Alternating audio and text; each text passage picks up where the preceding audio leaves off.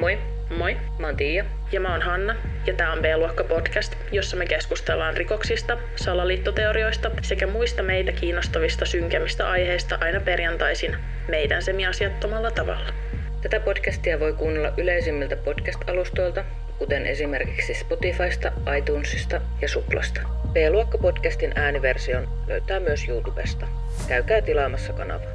Aiheeseen liittyviä kuvia löytää myös meidän Instagram-tililtä, joka löytyy nimellä B-luokka Official. Samalla nimellä meidät löytää myös TikTokista ja Facebookista. Käy kurkkaamassa myös meidän peli- sekä vlog-kanavat. Meidät löytää kaikkialta helposti nimellä B-luokka. Tervetuloa kuuntelemaan B-luokka podcastia.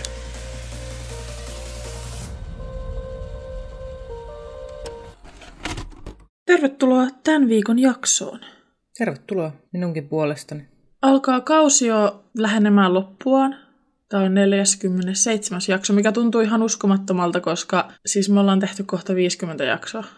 Jep, hullu meno. Hullu meno, hullu meno. Mä annan nyt tähän jaksoon liittyen sisältövaroituksen. Eli me käsitellään tässä jaksossa seksuaalista väkivaltaa ja siihen liittyviä aiheita sekä mielenterveyden kriisejä, kuten psykoosia ja itsemurhaa.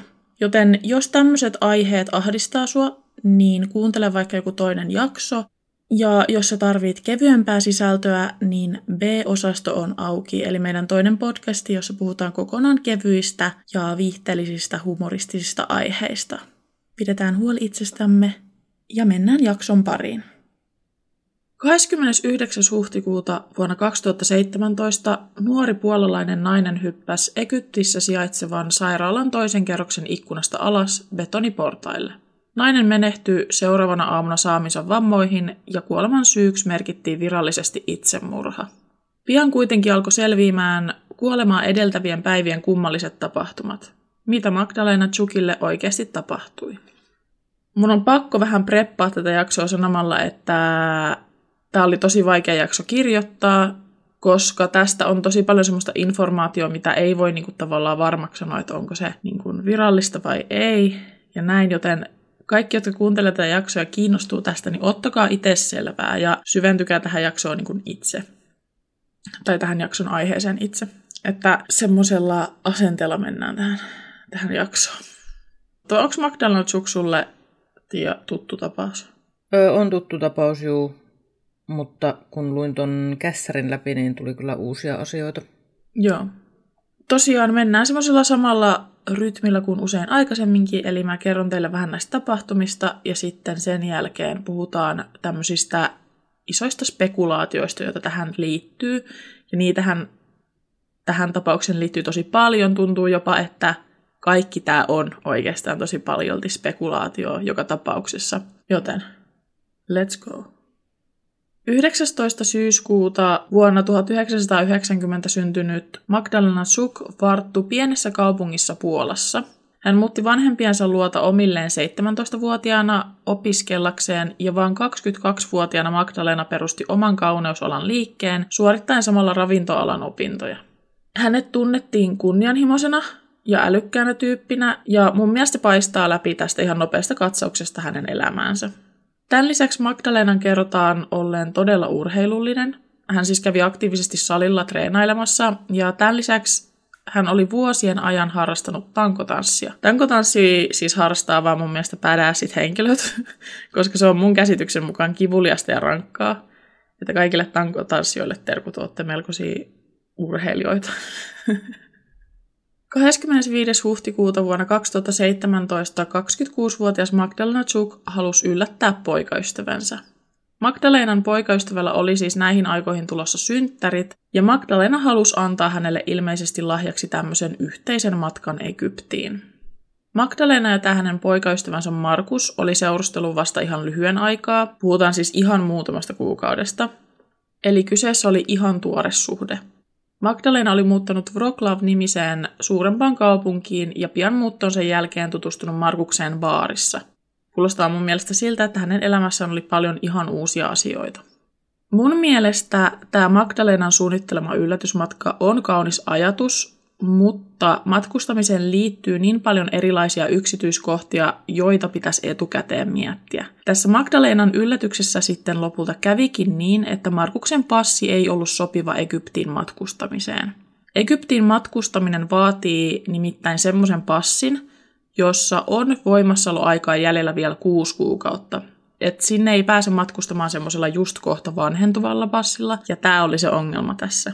Tämän lisäksi Magdalena ilmoitti tästä yllätyksestä samana päivänä, jona heidän olisi ollut tarkoitus lähteä matkaan, joten uuden passin hankinta ei tästä syystä ollut mitenkään mahdollista. Mitä mieltä sä oot tästä yllätysmatkasta, koska mä en itse tykkäisi saada tämmöistä yllätysmatkaa. Mä en myöskään siis en todellakaan haluaisi saada tuommoista noin lyhyellä varoitusajalla. Todella ihana ajatus, ei siinä. Mutta siis tää oli, tästä ei ollut tämä, tämä oli kuitenkin viikon matka, eikö näin ollut? Joo. Niin se on niinku tosi pitkä aika lähtee ihan yllättäen yhtäkkiä.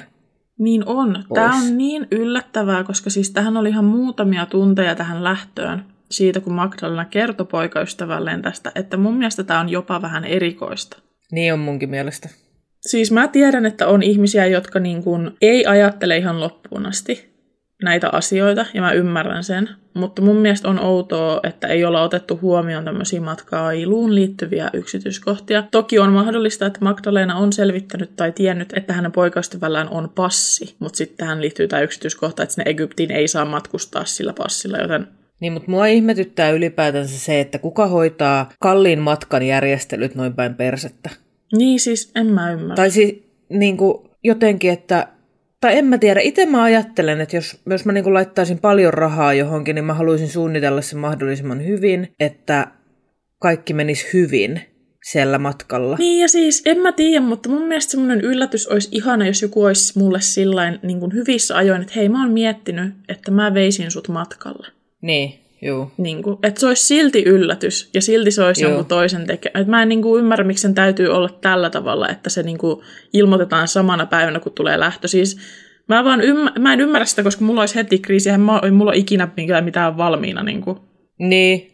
mutta en tiedä, siis mehän ei tiedetä, tai just se, että eihän me tiedetä näistä ihmisistä mitään ei. sinänsä, että voihan se olla, että tässä ei ole niin mitään erikoista. Tämä voi kuulostaa meidän korvaan tosi erikoiselta, mutta se voi olla, että, että se, tämä järjestely ei ole heille välttämättä sit ollut mitenkään erikoinen. Niin, voi olla. Ja mun mielestä tämä kuulostaa siltä, että sit kun on enemmän rahaa päällä, niin sitten on tämmöisiä yllätyksiä. Niin, niin. Mutta... Me ei voida semmoisen samaistua. No, ei, todellakaan. Pari päätti yrittää myydä näitä matkoja, tässä kuitenkaan onnistumatta. Ilmeisesti siis tämä Magdalenan poikaystävä Markus koitti myydä tätä matkaa, ja Magdalena yritti saada jonkun hänen tuttunsa lähtemään matkaan hänen kanssaan, mutta tämä varoitusaika oli liian lyhyt. Magdalena päätti siis lähteä matkaan lopulta ihan yksin. Parissa lähteessä tätä päätöstä pidettiin todella erikoisena, että hän lähtee yksin, mutta siis mä tiedän ihan ihmisiä, jotka ihan helposti lähtee yksinäänkin matkustelemaan, joten mä en tätä silleen ihmettele, että hän teki nopeasti tämmöisen päätöksen. Niin, siis mietin vaan sitä, että... Tai niinku mietin, tai mulla tuli mieleen se, että itse en todellakaan lähtisi Juu, en yksin. itse myöskään. Öö, mutta joo, tiedän kyllä ihmisiä, jotka lähtee yksin ja matkustelee yksin ja näin. Mutta ehkä mua tässäkin mietityttää tämä niin kun, että sä joudut yhtäkkiä tekemään sen päätöksen, että sä lähdet yksin muutaman tunnin päästä. Ja sä oot kuitenkin suunnitellut sen reissun siten, että sä lähdet toisen ihmisen kanssa. Niin, ja siis, no mä en lähtisi yksin monestakaan syystä, koska mun mielestä siis en mä tiedä, mitä mä tekisin yksin yhtään mistään. Mä oon niin semmoinen niin kuin ihmisläheinen ja sosiaalinen ihminen, että mä niin kuin tarviin seuraa tämmöisissä tapauksissa, kun mennään niin kuin lomailemaan tai näin. Mm. Mutta myös turvallisuussyistä nopea tämmöinen päätös lähtee vieraaseen maahan yksin on, voi olla tosikin vaarallinen. Niin. En mä tiedä, mutta sitten mulle tulee myös mieleen semmoinen, että se on, Magdalena on varmaan odottanut tätä matkaa tosi paljon ja niin kuin ehkä fiilistellyt sitä jo ennen. Ja sitten kun on tullut se tilanne, niin se on ollut silleen, että mieluummin mä menen sinne, kun on menemättä. Niin. Niinpä, joo, ja sitten haluan nyt vaan muistuttaa tässä, että me ei syytetä tässä nyt tätä uhria, vaikka me puhutaan tällä tavalla. Juu, ei. Että äh, niin kuin, puhutaan nyt vain omasta perspektiivistä siitä, että ei itse lähtisi, mutta tosiaan ymmärrän sen, että jotkut matkustaa yksin ja haluaa mennä yksin ja se on ihan täysin Ja se fine. on siis tosi yleistäkin, että ei siinä niin ole niinku mitään niin ihmeellistäkään. On. Jep. Öö, mua kyllä mietitytti se, että Magdalena teki tämän päätöksen, koska hän ei osannut siis puhua englantia ilmeisesti juuri ollenkaan. Eli hänellä ei ollut mitään tapaa kommunikoida ihmisten kanssa ulkomailla, ellei he puhuneet puolaa. Okay. Magdalena on kuvailtu läheisten toimesta tosi tämmöiseksi meneväksi ja impulsiiviseksi tyypiksi, joka saattoi tehdä tämmöisiä päätöksiä, kuten ostaa matkan ilman, että mietti sitä loppuun asti. Ja siis, no tämän tarinan perusteella se vaikuttaa siltä juurikin näin. Magdalena laittoi sitten kamansa kantoon ja lähti Markuksen kanssa kohti lentokenttää. Lentokentällä muut koneeseen nousevat matkustajat on kertoneet, että Magdalena itki hyvästellessään poikaystävänsä, mutta vaikutti muuten täysin normaalilta nuorelta naiselta. Tämä loma, jonka Magdalena oli varannut, oli siis seitsemän päivän mittainen matka Egyptissä sijaitsevaan Marsa Alam nimiseen kaupunkiin. Mä vähän gooklailin tätä paikkaa ja kyseessä on ilmeisesti todella rauhallinen aurinkolomakohde, jossa on tosi hyvät mahdollisuudet sukeltamiseen punaisessa meressä. Eli jos haluaa lähteä vaan rentoutumaan pieneen kaupunkiin tai sukeltelemaan, niin tämä on sopiva valinta semmoseen. Marsa Alam on ilmeisesti paljolti vanhemman väestön lomakohde, koska siellä ei ole mitään shoppailu- tai muita vastaavia ajanviettovaihtoehtoja. Eli se on niin kuin tämmöiseen lekoiluun ja rentoutumiseen hyvä paikka. Egyptissähän on ihan sairaasti nähtävää. Sieltä löytyy pyramidia ja historiaa joka paikasta. Ja mä muistan siis ala-asteella, kun mun luokkakavereita matkusti perheinen Egyptiin. Se on suosittu lomakohde ja monilla on tosi hyviä kokemuksia sinne matkustamisesta. Mä seuraan YouTubessa semmoista ruokaan painottuvaa kanavaa kuin Best Ever Food Review Show. Tykkäsittekö kun mä lausuin ton? Mä ainakin tykkäsin. Tämä on siis todella suosittu kanava ja jotkut saattaa sen tietääkin. Tällä kanavalla sen kanavan host Sani matkustelee ympäri maailmaa ja maistelee ja esittelee ruokia. Sani ja hänen tiiminsä matkusti siis Egyptiin ja he sai siellä todella paskasen vastaanoton. Mä linkkasin sen videon tonne lähteisiin, jos haluatte mennä katsomaan. Mun mielestä se oli niin kuin kaikessa kurjuudessaan myös viihdyttävä, joten sieltä pääsette matkustusdraamaan suoraan, jos haluatte. Tämän videon takia mä aloin tutkimaan vähän sitä, millaista Egyptiin on matkustaa, ja näiden tietojen perusteella mä en naisena matkustaisi sinne yksin. On selvää, että jos Egyptissä joutuu jonkinlaisiin ongelmiin, siellä ei ole olemassa mitään selkeää protokollaa, kuinka virkavallan tulisi toimia. Usein tämmöisistä tilanteista pääsee pois rahalla. Se varmasti kertoo aika paljon monelle, että mikä se tilanne siellä on. Mä aina kerron teille matkustustiedotteesta, ja Suomen matkustustiedote osuu mulla vahvasti silmään tässä tapauksessa, koska mun mielestä edes Pohjois-Koreasta ei anneta näin vahvaa kehotusta olla matkustamatta maahan. Mikä on siis... Mitä? Uskomatonta. niin, no mä voin vähän lukasta teille, jos te haluatte, jos haluttiin, niin nopeasti Joo. tästä matkustustiedotteesta.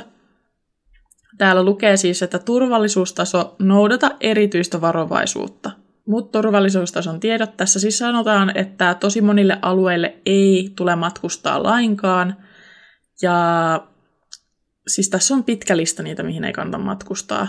Matkailijoita kehoitetaan yleisen varovaisuuteen ja ympäristön huomioimiseen koko maassa.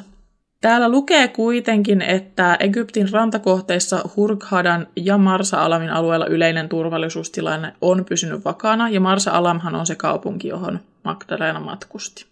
Mutta tämä on siis todella, mä siis tämän, mä tiedän, että Egyptissä on todella hyvää kulttuuria, ihanaa ruokaa ja ihania ihmisiä ja näin, että saattaa ollakin, että mä ehkä joskus matkustan sinne, mutta tämän perusteella niin mä lähtisin sinne niin tosi varovaisesti sillä lailla, että mä olisin hyvin tietoinen, mihin mä oon menossa ja ottaisin paljon selvää siitä. Siellä on tosi paljon rikollisuutta ja ryöstelyä ja huijaamista ja tämmöistä settiä.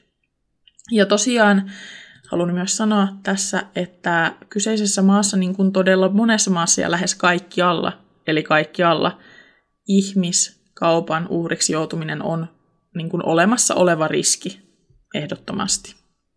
Monilla naisilla on epäilyttäviä ja epämiellyttäviä kokemuksia, mutta sitten on myös todella paljon naisia, joilla ei ollut mitään ongelmia ja kaikki on sujunut hienosti. Mä huomasin, että monet, joilla ei ole ollut ongelmia Egyptissä, oli etukäteen palkanut tämmöisen matkaopastyyppisen henkilön lähes koko matkan ajaksi. Ja tämän matkaoppaan läsnä ollessa kaikki oli sujunut usein hyvin. Isot kaupungit on selkeästi hektisempiä ja vaarallisempia, ja ihmiskaupan uhka on valitettavasti aina läsnä. Paikalliset yrittää myös kämmäillä, minkä ehtii, että pitää olla valppaana. Käykää tosiaan tsekkailemassa noita linkkejä tuolta alhaalta. Mun mielestä tämä on tosi mielenkiintoinen aihe ja sen takia mä aina haluan teille myös kertoa, millaista jonnekin voi olla matkustaa. Mutta palataan nyt Magdalenaan ja hänen matkansa Egyptiin. Magdalena tosiaan nousi koneeseen ja laskeutui Egyptiin puolen yön jälkeen. Heti laskeuduttuaan Magdalena soitti Markukselle kertoakseen, että kaikki oli sujunut hyvin. Tämän jälkeen Magdalenan piti vielä matkustaa 300 kilometrin matka tähän lopulliseen päämäärään, eli Marsaalamiin. Öö, mun tietojen mukaan mun käsittääkseni kaikki tässä matkassa sujuu todella hyvin ilman ongelmia. Jotain meni kuitenkin pieleen tässä välissä, sillä seuraavana päivänä Markus sai puhelun, jossa Magdalena pyysi tätä hakemaan hänet takaisin kotiin. Magdalena myös kertoi Markukselle, että hänen huoneestaan kuului jotain ääniä. Magdalenan ystävät eivät ensin saaneet häntä puhelimitse kiinni, mutta lopulta nainen tavoitettiin ja ystävien mukaan Magdalena käyttäytyi todella erikoisesti. Hän puhui kummallisia ja jutteli niin kuin ystävät olisivat olleet hänen kanssaan lomalla Egyptissä. Magdalena siis muun muassa ilmoitti tapaavansa ystävänsä hotellihuoneessa ja tämä on mulle niin iso red flag, koska siis mä käytän tätä samaa taktiikkaa silloin, kun mun on tarve esittää, että mä oon menossa jonnekin, jossa mua odotetaan. Eli jos sä soittaisit mulle puhelun, jossa sä sanoisit, että joo, nähdään kohta hotellilla, ja mä en olisi lähelläkään sua, niin se olisi automaattisesti mun mielestä merkki siitä, että sä et koe olevas turvassa. Jep. Niin mun mielestä on tosi sos, että se on niinku puhunut tällä tavalla, se Magdalena. Niin on. Ja siis, jos mun tilanne on tosi sos jossain tilanteessa, niin mä saatan esittää, että mä puhun puhelimeen ja sanon jotain, että tästä menee minuutti siihen tai jotain semmoista – joka antaa viestiä, että jossain ihan lähellä mua on vastassa joku. Ja tämä on se tapa, millä Magdalena on ilmeisesti keskustellut, mutta sen lisäksi hän on keskustellut muitakin sekavia asioita. Joo. Näiden puheluiden lisäksi Magdalena oli käyttäytynyt hotellin henkilökunnan mukaan aggressiivisesti. Hänet oli nähty juoksentelemassa itkien ympäri hotellin käytäviä ja syyttelemässä muita turisteja milloin mistäkin olemattomasta. Tämän lisäksi Magdalena oli ääneen pyytänyt, että joku toisi hänen poikaystävänsä hänen luokseen. Muiden tässä hotellissa yöpyneiden mukaan Magdalena tuijotteli tyhjää, eikä hänen tästä syystä saanut helposti mitään kontaktia. Toisena hetkenä hän taas heräsi tästä oudosta tilastaan ja hänellä oli yhtäkkiä tosi paljon enemmän energiaa.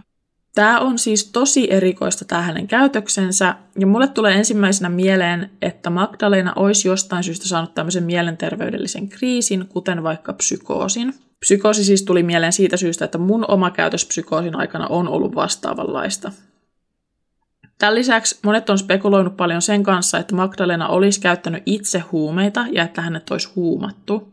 Magdalenan huumeiden käytöstä tiedetään sen verran, että Markuksen tapaamisen jälkeen Magdalena oli alkanut viettämään jonkun verran aikaa tämmöisissä piireissä, joissa huumeiden käyttö oli tavallista, mutta hän itse oli tiedettävästi tästä huolimatta huumevastainen – mutta toki täytyy muistaa, että tämä tieto on tullut läheisillä. Me puhutaan tästä myöhemmin lisää. Oliko tämä siis tämä Markus sitten tutustuttanut Magdalenan tämmöisiin piireihin vai? Joo. Mi- Okei. Okay. Mä oon käsittänyt näin, ja tämä Markus siis on liitetty rikolliseen toimintaan muutenkin. Okei. Okay. Mutta me tosiaan puhutaan tästä myöhemmin vielä lisää. Koska Magdalena käyttäytyi tällä tavalla, Hotellin muut asiakkaat alkoi tekemään hänestä valituksia. Lopulta vielä saman päivän aikana hotelli otti yhteyttä Magdalenan matkat järjestäneeseen matkatoimistoon ja pyysi heiltä apua tilanteen hoitamiseen. Tämän matkatoimiston nimi oli Rainbow Tours ja he saapuvat hotellille jututtamaan Magdalenaa. Tämä ei kuitenkaan mennyt suunnitelmien mukaan, koska Magdalena ei halunnut tehdä minkäänlaista yhteistyötä heidän kanssaan. Tämä tilanne oli ilmeisesti mennyt niin, että Magdalena oli tanssinut ympäri rantaa, kun tämmöinen matkatoimiston virkailija oli koittanut keskustella hänen kanssaan. Tämän lisäksi Magdalena oli myös vilautellut rintojaan ohikulkeville ihmisille. Vielä edelleen tämän saman päivän aikana Magdalenan vanhemmat sai kuulla tästä heidän tyttärensä todella omituisesta käytöksestä. Heitä ei ollut alun perin huolettanut se, että Magdalena lähti yksin lomailemaan, koska he luottivat tyttärensä – joten nämä uutiset hänen omituisesta käytöksestään oli tullut järkytyksenä ja sai heidät huolestumaan. Siis totta kai se tuli järkytykseen ja sai heidät huolestumaan. Mun mielestä se on ihan itsestään selvää. Siis jos mä kuulisin jostain mun läheisestä, että se käyttäytyy, on yksin lomalla jossain ulkomailla ja käyttäytyy näin, niin olisihan se aika moista. He olivat heti sitä mieltä, että jonkun olisi syytä matkustaa heti Egyptiin heidän tyttärensä luo. Kuitenkin tämä passiasia osoittautui taas ongelmaksi, ja tästä syystä vanhemmat otti yhteyttä Egyptissä sijaitsevaan Puolan lähetystöön. Jostain syystä Magdalenan vanhemmat sai lähetystöstä semmoisen viestin, että hänellä vaikutti olevan kaikki hyvin. Se, että miten tähän tämmöiseen lopputulokseen päädyttiin, on mysteeri. Magdalena on yhden päivän aikana sanonut kaikkien huomion oudolla käytöksellään, eikä tämä tilanne vaikuttanut yhtään siltä, että se olisi ollut hallinnassa tipan vertaa tämä tilanne. Mutta okei, okay. hyvä puolella lähetystä. Mä siis mietin, että onkohan sieltä joku soittanut vaikka tänne hotellille sieltä Puolan lähetystöstä ja saanut sitä kautta vastauksen tilanteeseen liittyen, että kaikki oli hyvin jostain syystä. No, miksi sieltä hotellilta kukaan olisi sanonut niin, koska ää, se oli selvästi ongelma sille hotellillekin, tai hotellin no siis työntekijöille tiedä. ja asiakkaille ja kaikille. Niin, siis sitä mäkin mietin, mutta sitten mä mietin myös, että onko se halunnut niin pitää yllä hyvää mainetta, tai jos tähän liittyy joku tämmöinen asia, että mä en siis osaa yhtään sanoa. Mutta mä en siis keksi, minkä takia Puolan lähetystä, että onko ne sitten vaan niinku ollut silleen, että joo, no vaikuttaa ihan hyvältä ja sitten niinku, mistä ne on niinku saanut tämmöisen päänsä, en tiedä. Tämä tilanne ei muuttunut mitenkään seuraavanakaan päivänä. Magdalena nähtiin jälleen juoksentelemassa ympäri hotellin käytäviä ja hänet nähtiin myös paljastelemassa rintojaan hotellin asiakkaille ja käyttäytymässä muutenkin todella erikoisesti. Outo juttu on, että Magdalena lähetti jonkun vieraan henkilön puhelimesta läheisilleen omituisia viestejä. Tämä kyseinen puhelin kuului tämmöiselle miehelle nimeltään Mahmud Kairi, joka toimi tällä kyseisellä alueella matkaoppaana. Mahmud osasi puhua puolan kieltä, joten luonnollisesti hän työskenteli paljon puolalaisten turistien kanssa. Ilmeisesti juurikin tästä syystä hänet oli myös laitettu hoitamaan tätä Magdalenan tilannetta, Magdalena kun tosiaan ei puhunut juurikaan englantia. Ilmeisesti Mahmud nähtiin pitämässä huolta Magdalenasta ja hän yritti yhdessä hotellin työntekijöiden kanssa pitää nuorta naista silmällä. Mahmud oli myös yrittänyt ehdottaa Magdalenalle lääkäriä, mutta tämä ehdotus oli saanut todella huonon vastaanoton Magdalenalta, joka kielsi, ettei hän halunnut olla missään tekemisissä lääkäreiden kanssa. Mun käsityksen mukaan tässä on koitettu pitää Magdalenaa mahdollisimman rauhallisena, joka on osoittautunut ajoittain todella haastavaksi, Mun mielestä hänelle olisi pitänyt aikaa sitten soittaa apua, mutta mä en tosiaan tiedä, miten Egyptissä ylipäätään tiedetään tai ajatellaan mielenterveydestä. Tarkoitan siis, että tämä ei välttämättä ole ollut niin yksinkertaista. Perjantaina, eli pari päivää sen jälkeen, kun Magdalena oli saapunut Egyptiin, hänen läheisensä olivat saaneet järjestettyä naiselle matkan takaisin Puolaan. Kuitenkin he menetti kaiken kontaktin naiseen, eli kukaan ei enää saanut Magdalenaa kiinni. Luultavasti syy oli se, että Magdalenan tila oli heikentynyt entisestään ja hänet löydettiin kyyhöttämästä huoneensa ovenraosta. Tästä on siis olemassa video, jossa näkee kuinka nuori nainen makaa sikioasennossa hotellihuoneen ovella, pelkkä kylpytakki päällään. Magdalena ei reagoinut mihinkään, mitä hänen ympärillään tapahtui. Magdalena oli siirtynyt jossain vaiheessa jotenkin hänen hotellihuoneensa sängylle samaan asentoon, eikä edelleenkään reagoinut mihinkään. Tästäkin on olemassa video ja hotellin henkilökunta lähetti nämä videot Magdalenan läheisille, jotta he tiedostaisi, missä tilassa nainen oli. Lopulta tämä tilanne muuttui niin huolestuttavaksi, että hotellista soitettiin Magdalenalle ambulanssi. Magdalena vietiin sairaalaan tutkittavaksi ja hänen mukanaan oli myös tämä aikaisemmin mainittu Mahmoud ja tämän jonkinlainen apulainen tai ystävä.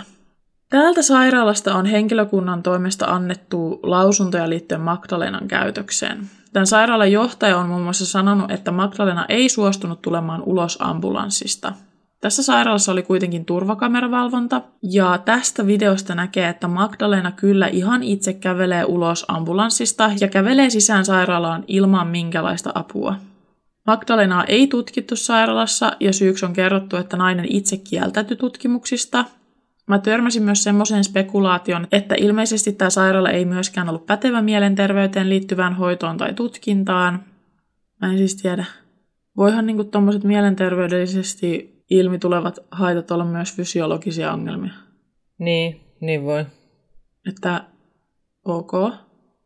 Magdalena oli käyttäytynyt aiemmin tosi kummallisesti, niin kuin mä kerroin, ja silleen, että mä en siinä mielessä epäile sitä, että hän on saattanut vastustaa sairaalassa ehdotettuja tutkimuksia, mutta samaan aikaan Magdalena ei vaikuta tämän videokuvan perusteella siltä, että hän olisi siellä sairaalassa vasten tahtoaan.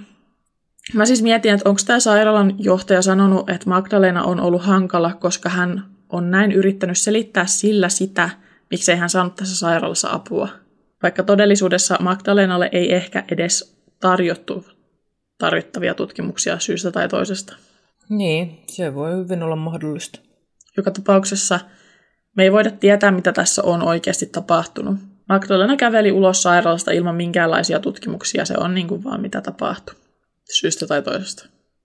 Magdalenasta on videokuvaa, kun hän kävelee ulos sairaalasta ja jää sen pihaan puhumaan puhelimeen. Tätä videopätkää on tutkittu jonkinlaisen spesialistin toimesta, ja hän on sanonut, että Magdalena vaikuttaa rauhalliselta, mutta selvästi ahdistuneelta ja hermostuneelta. Hän siis kävelee tässä videossa edestakaisin puhuen tähän puhelimeen. Tämän lisäksi tässä videolla näkyy neljä miestä, jotka selvästi vartioi Magdalenaa. Hän ei siis olisi päässyt tästä livahtamaan yksin mihinkään. Kun Magdalena poistui tästä sairaalan pihasta perjantaina iltapäivällä, hänen tekemisistään ei ole mitään tietoa ennen seuraavaa aamua. Lauantai-aamuna tosiaan hotellin työntekijät joutu puuttumaan jälleen Magdalenan tekemisiin, koska nainen yritti hypätä alas hotellin katolta. Hänet saatiin lopulta alas rakennuksen katolta, ja Magdalena oli omassa huoneessaan, kunnes hän kirjautui ulos hotellista suunnatakseen lentokentälle.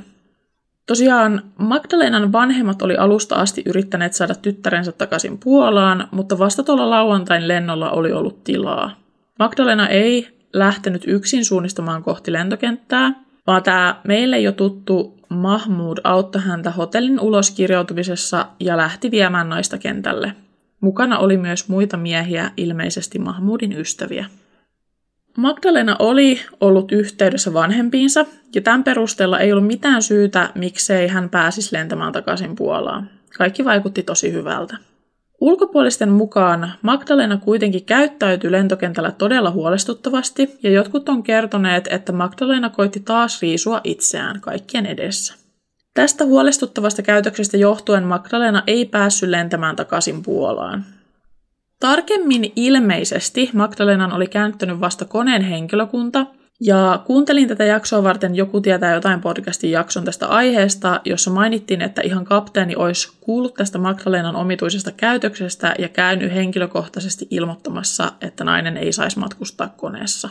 Tässä Joku tietää jotain podcastissa pohdittiin sitä, kuinka yleistä on, että kapteeni itse tulee tarkastelemaan tätä tilannetta ja kieltää jonkun pääsyn koneeseen – ja tässä on nyt aihe, josta mä tiedän jotain, koska jos te ette tiennyt, niin mä oon tosi kiinnostunut lentokoneista, nimenomaan matkustajakoneista ja niihin liittyvistä kaikista asioista.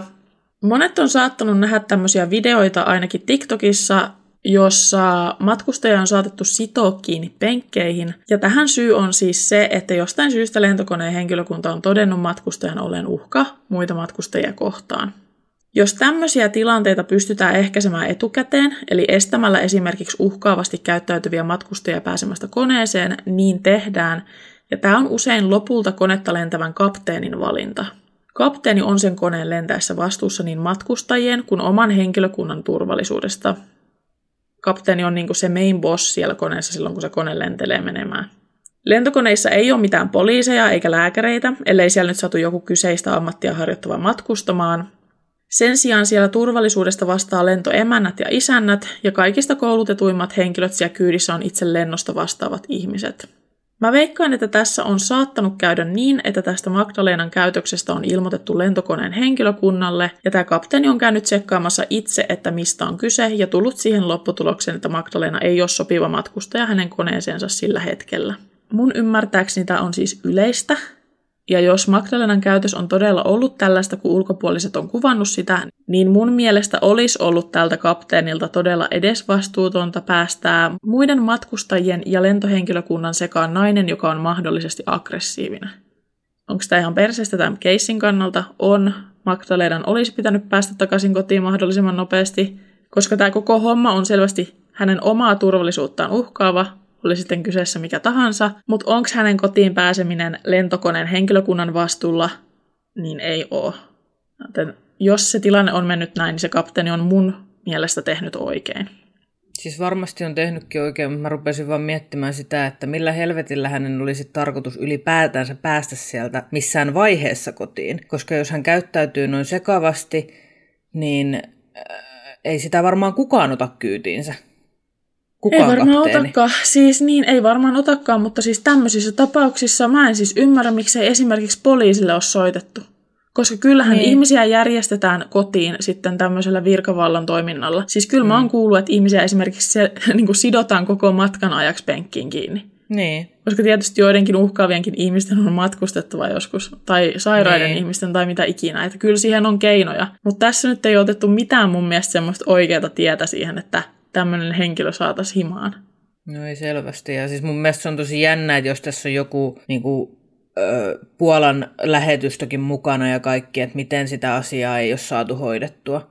Mä en todellakaan syytä sitä kapteenia tässä tilanteessa. Juu, se on tehnyt ei. just niin kuin se parhaaksi näkee ja tehnyt varmasti just oikean päätöksen muiden turvallisuuden kannalta ja näin, mutta mä en vaan voi sitä ymmärtää, että miten niin kuin nämä muut asiaan liittyvät henkilöt ei ole saanut sitä hoidettua. Mä ymmärrä. Siis, mutta niinku jos mä olisin esimerkiksi ollut Magdalena vanhemmat, niin kyllä mä olisin ehkä ollut yhteydessä, tai olisin ollut yhteydessä poliisiin. Mm. Niin. Siis koska kun miettii, että tässä niinku on syytä epäillä, että jotain on tapahtunut Magdalenalle. Mm. Joku lentokentällä Magdalenan nähnyt on sanonut, että todellisuudessa tilanne meni niin, että nämä Magdalenaa saattamassa olleet miehet oli kuljetellut naista ympäri kenttää, ja tästä syystä hän olisi lopulta myöhästynyt koneesta. Koska Magdalena ei päässyt syystä tai toisesta tälle lennolle, hänet kuljetettiin takaisin tähän samaan Marsa-Alamin kaupunkiin. Hotelli, jossa Magdalena oli viettänyt aiemmat yönsä, ei suostunut enää majoittamaan häntä, joten Magdalenalle jouduttiin etsimään uusi yöpaikka jos on niinku käyttäytynyt noin sekavasti niinku teoriassa, jos mietitään, että tilanne on ollut se, että se on niinku kapteenin tai jonkun muun toimesta on sanottu, että sä et pääse lentokoneeseen. Koska se käyttäytyy niin omituisesti, niin kyllähän mä olisin varmaan vienyt sen niinku tässä isommassa kaupungissa sairaalaan. Niin. Miksi enää raahata sitä sinne Marsa-alamiin? Niin. Ihan käsittämätön juttu. Niin on. Tämä on vähän erikoista, mutta tosiaan me katsotaan tätä nyt meidän perspektiivistä, että me ei nyt oikeasti tiedetä, että mitä siellä Egyptissäkään tapahtuu, tai ei voidakaan tietää tietenkään, koska mm. me ollaan täällä Suomessa asuvia henkilöitä. Niin, mutta kyllähän tämä nyt erikoiselta siis kuulostaa. Kuulostaa. Että siitä nyt ei pääse mihinkään. Niin, ja siis niin kuin, mä mietin sitäkin, että Joo, ehkä siellä Egyptissä on osattu toimia tietyllä tavalla, tai ei ole toimittu tietyllä tavalla syystä tai toisesta, mutta sitä mä mietin, että miksei ne vanhemmat ole vaan soittanut poliisille, koska ne ei ole esim. Egypti, ei ne tiedä. Niin. Tässä vaiheessa Magdalena soitti Markukselle videopuhelun ja Markuksen ystävä kuvasi tämän puhelun. Tämän kyseisen pätkän voi katsoa siis YouTubesta. Mä kuvailen tätä puhelua nyt teille. Tässä videossa näkyy siis Magdalena, joka vaikuttaa todella ahdistuneelta. Hän ei itse pitele kännykkää, vaan joku toinen kuvaa häntä. Mä en ole siis ihan varma, että näkeekö Magdalena ees Markusta, että kuvataanko häntä tavallaan takakameralla. Koska hän ei ota hirveästi kontaktia niin kuin itse tähän puhelimeen, katseellaan tai millään. Taustalta kuuluu myös miesten keskustelua. Markus kertoo Magdalenalle, että eräs heidän ystävänsä on lupautunut matkustamaan Egyptiin hakemaan häntä. Magdalena on vähäsanainen ja vaikuttaa lopulta myötäilevän tätä asiaa. Tämän jälkeen Markus kysyy Magdalenalta suoraan, että mitä hänelle on tapahtunut. Magdalena ei vastaa tähän pitkään aikaan yhtään mitään, vaikka Markus yrittää kysellä. Lopulta Magdalena vastaa sanomalla, että he ovat täällä, heillä on erilaisia keinoja täällä, hae minut pois täältä, he tekevät kaikkea, hae minut pois. Tämän jälkeen Markus jatkaa kyselyä, eikä Magdalena vastaa mitään taas pitkään aikaan. Taustalla nämä miehet keskustelevat ja puhuu ilmeisesti jotain siitä, kuinka Markuksella ei ole munaa tehdä mitään asialle. Markus ei siis ymmärrä heidän puhetta, vaan tämä puhe on myöhemmin käännetty tälle videolle. He puhuu arabiaa tässä taustalla. He myös niin kuin, puhuu todella halventamasti Markuksen sukuelimistä ja kaikkea tämmöistä siis todella viisasta. Magdalena kertoo Markukselle, että se ei auta mitään kulta, se on hyödytöntä. Tätä samaa jatkuu jonkun aikaa. Markus kyselee ja Magdalena kertoo aina silloin tällöin, ettei se hyödytä tai auta mitään. Lopulta Magdalena kertoo, että hän ei ole palaamassa enää kotiin. Magdalena myös sanoo, että hän ei voi puhua, koska hän ei ole yksin. Markus kertoo, että jos Magdalena kertoo, mitä hänellä on tapahtunut, Markus voisi hakea apua Puolan suurlähetystöltä. Pitkän kyselyn jälkeen Magdalena sanoo yhden kirjaimen, ja se oli M. Tämän jälkeen Magdalenan taustalla nämä miehet miettii, mikä Puolan suurlähetystön numero on. Markus kyselee vielä hetken Magdalenalta, kunnes Mahmud, eli tämä mies, joka on ollut Magdalenan kanssa lähes koko tämän matkan ajan, ottaa puhelimen itselleen ja kysyy Markukselta, mikä Puolan suurlähetystön numero on. Markus pyytää, että Mahmud pyytäisi Magdalenaa käynnistämään oman puhelimensa, ja pian tämän jälkeen Markus itse katkaisee tämän puhelun vähän niin kuin kesken. Tämän koko puhelun ajan Magdalena vaikuttaa siltä, että hän katsoisi jotain muuta tai jotain muita puhelimen toisella puolella olevia ihmisiä tai jotain. Hän on todella hermostunut ja poissa tolaltaan. Ja tämän videon voi tosiaan itse käydä katsomassa, jos haluaa. Linkki löytyy tuolta tiedoista. Ja jos aiotte muodostaa tai varmasti muodostattekin jonkun mielipiteen tästä keissistä, mä suosittelen, että teette sen, koska tätä puhelua on kuvailtu ja näitä muitakin videojuttuja, mitä tässä on todisteita tavallaan Magdalenan käytöksestä, niin on kuvailtu eri lähteissä hyvin eri tavoilla. Eli ihmisillä on selvästi eri käsitys siitä, mitä näissä videoissa tapahtuu. Oot sä Tia nähnyt tämän puhelun? Katon just. Mä ajattelinkin, sä aina katot samalla kun mä selitän.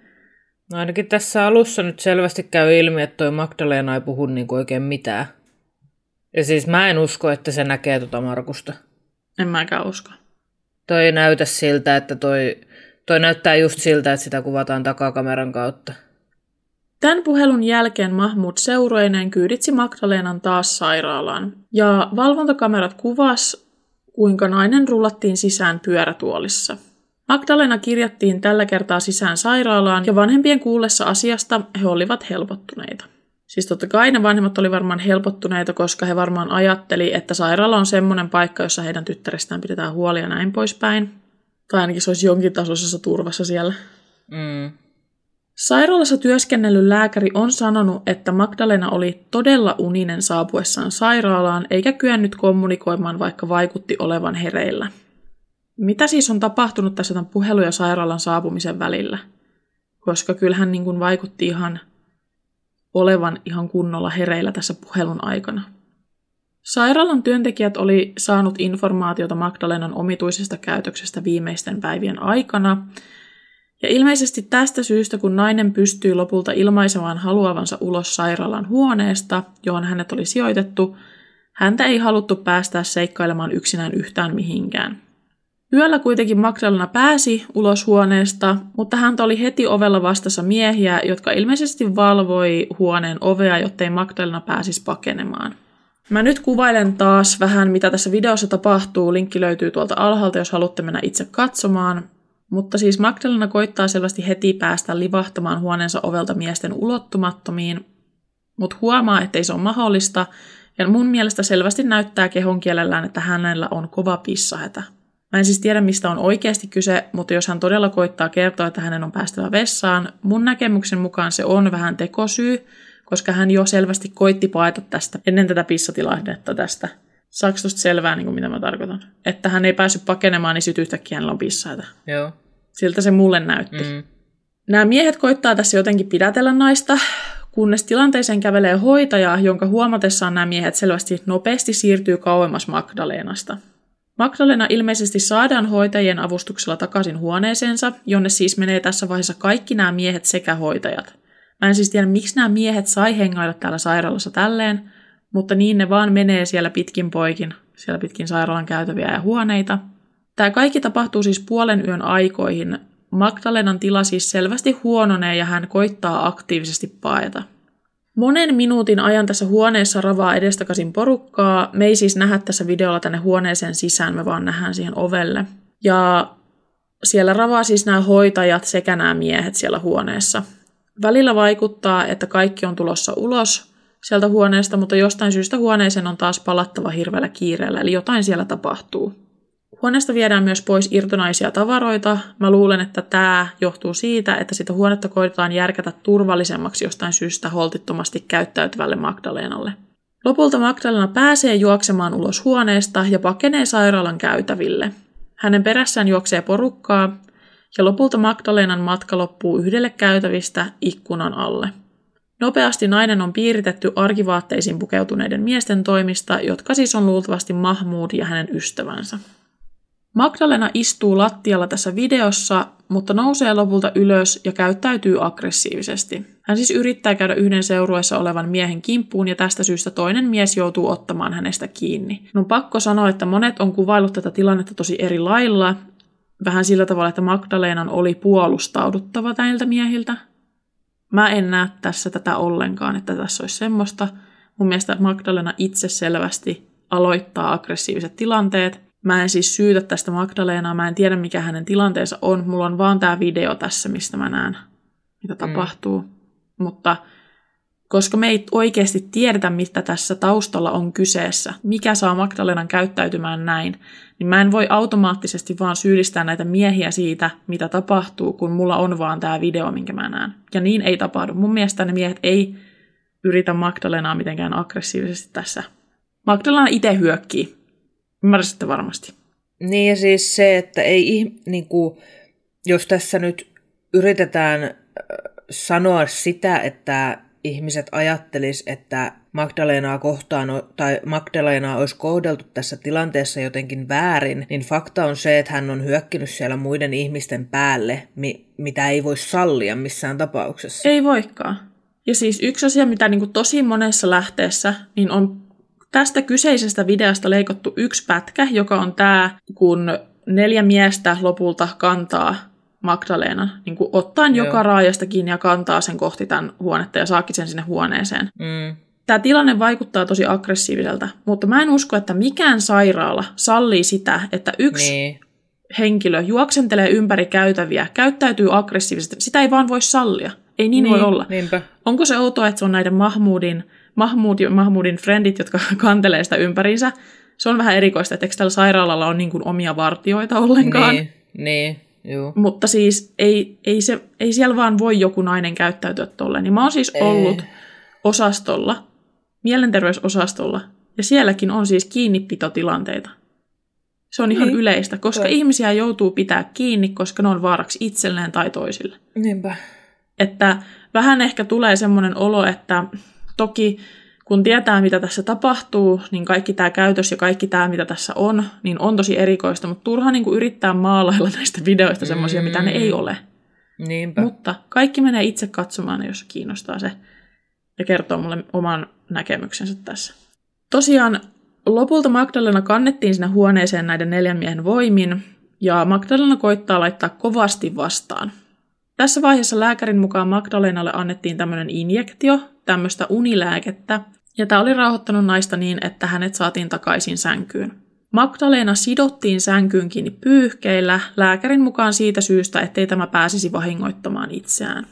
Mikä siis on, tällaista tapahtuu siis ihan sairaaloissa, että ihmisiä joudutaan sitomaan kiinni sänkyihinsä. Valitettavasti. Jep. Kahden aikaan samana yönä Magdalena pyysi huoneessa vierailulta hoitajalta lupaa käydä vessassa. Tämän hoitajan mukaan hän avasi Magdalenaa kiinni pitelevät pyyhkeet ja nainen tönäsi hänet kumoon, nappasi tippatelinen mukaansa ja pakeni huoneessa olevan ikkunan luo ja hyppäsi ulos. Mä oon nähnyt kuvia tästä huoneesta ja tämä sänky oli tosiaan asetettu silleen, että ihan sen niin kuin sängyn tyynypäädyn niin kuin oikealla puolella oli heti ikkuna. Eli sen ei tarvinnut edes, Magdalena ei tarvinnut siis tehdä mitään erikoista, että hän pääsi tämän ikkunan luo. Hänen tarvii vaan niin kuin rullata pois sängystä ja hypätä ulos. Joo. Tämän ikkunan alla oli betonirappuset, joille Magdalena putosi mun käsityksen mukaan toisesta kerroksesta. Tästäkin on kuva, ja siis toisesta kerroksesta hän hyppäsi alas. Hänen päänsä ja laajalti myös muu vartalonsa vaurioitui tämän iskun voimasta. Hän ei kuitenkaan menehtynyt tähän. Videolla näkee, kuinka Magdalena siirretään nopeasti tämän sairaalan teho-osastolle. Hän siis liikuttelee käsiään ja on selvästi tajuissaan tämän siirron aikana. Naista hoidetaan yön aikana monen tunnin ajan ja lopulta todettiin jostain syystä järkeväksi siirtää Magdalena yli 300 kilometrin päähän suurempaan sairaalaan. Tosiaan tämä Marsa Alam ei ole mikään iso paikka, eikä tämä sairaalakaan näin ollen ole yhtä hyvin varusteltu kuin suuremmissa kaupungeissa sijaitsevat sairaalat. Tästä syystä mä siis voin käsittää tämän siirron sinänsä. Ja Magdalena tosiaan sitten se kuljetettiin tänne suurempaan sairaalaan ja, hän oli perillä noin kahdeksan aikoihin aamulla. Lääkärit on kertoneet, että Magdalena oli juuri ja juuri tajuissaan.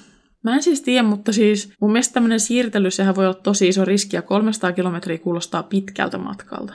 Mm, niin, mutta ehkä siinä on sitten harkittu riskit ja hyödyt ja todettu, niin. että se on parempi, että se saa parempaa hoitoa siellä isommassa sairaalassa. Niin, mä luulen kanssa, että näin on yritetty ainakin.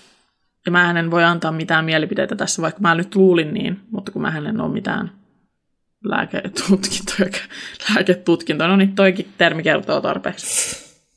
Joku sen tunnin kuluttua ilmoitettiin, että Magdalenan tila oli sen verran vakaa, että hänet voitaisiin mahdollisesti siirtää Puolaan. Tämä oli siis siellä uudessa sairaalassa, missä hän oli tämän siirron jälkeen. Tästä syystä Magdalenan vanhemmat otti yhteyttä omaan vakuutusyhtiönsä, jotta saisivat järjestettyä Magdalenan siirron Puolaan, mutta tämä ei jostain syystä ollut mahdollista. Mä en siis tiedä, oliko Magdalenalla edes vakuutusta. Tämä tilanne on varmasti ollut tosi haastava. Ja siis, jos se vanhemmat ei olisi matkailu ikinä mihinkään, niin ei heillä varmaan ollut mitään matkavakuutusta. Niin. Tai mitään muutakaan. Ja Magdalenakin on tehnyt selvästi vähän sille hutiloiden nämä matkasuunnitelmat, että onko hän edes hommannut jotain vakuutusta. Ei jotenkin kuulosta ihan siltä, mutta joka tapauksessa. Ennen kuin vanhemmat edes ehtivät yrittää muita keinoja, heille kuitenkin ilmoitettiin, että heidän tyttärensä oli menehtynyt kello 17.30. Koko tänä aikana, kun Magdalena oli sairaalassa, häneltä ei jostain syystä otettu minkäänlaisia verikokeita tai muitakaan vastaavia näytteitä. Mun mielestä, jos joku käyttäytyy erikoisesti tai muutenkin, niin ehkä kannattaisi selvittää vähän, että mitä, että onko sillä esimerkiksi jotain huumausaineita sen kehossa, lääkkeitä. Niin. Onko joku muu terveydellinen syy, minkä takia hän saattaa käyttäytyä näin? En tiedä. Puolitoista viikkoa tämän Magdalenan menehtymisen jälkeen suoritettiin ruumiin avaus. Tämä ruumiin avaus suoritettiin Egyptissä egyptiläisten toimesta. Tässä tilanteessa oli siis paikalla puolalaisia viranomaisia, mutta he saivat vain seurata tätä tilannetta sivusta. Nämä paikalla olevat puolalaiset ei siis saaneet itse puuttua tähän ruumiin avaukseen mitenkään tai ottaa mitään näytteitä tai muutakaan itselleen. Tässä ruumiin avauksessa ilmeni kaikenlaista monen mielestä epäilyttävää. Ensinnäkin suurin osa näistä Magdalenan vammoista sijoittui vain toiselle puolelle hänen kehoaan. Hänen vasen jalkansa oli saanut suuria vaurioita, vasen keuhko oli puhjennut ja päässäkin ruhjeet oli suurelta osin vain vasemmalla puolella. Usein korkealta putoaminen aiheuttaa vammoja erityisesti alakroppaan, koska ihmiset putoaa näissä tilanteissa usein jalat edellä, niin siksi tämä on monen mielestä tosi omituista.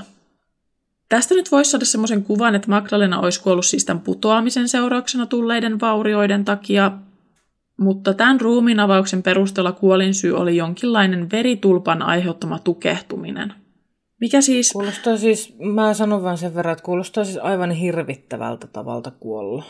Niin kuulostaa. Ja mä vaan mietin, että koko tämä, kun on, niin kuin häntä on kuljetettu ja kaikkea on tapahtunut, niin hänen sisällään on selvästi niin kuin isoja vaurioita. Mm. Että kun no mietin, no mitä että... voi olettaa, jos sä tiput toisesta kerroksesta betoniportaille? Niin. Niin mitä siinä vaiheessa oletetaan? Että sen niin. sisäelimet on ihan kunnossa vai? No ei helvetti tietenkään ole.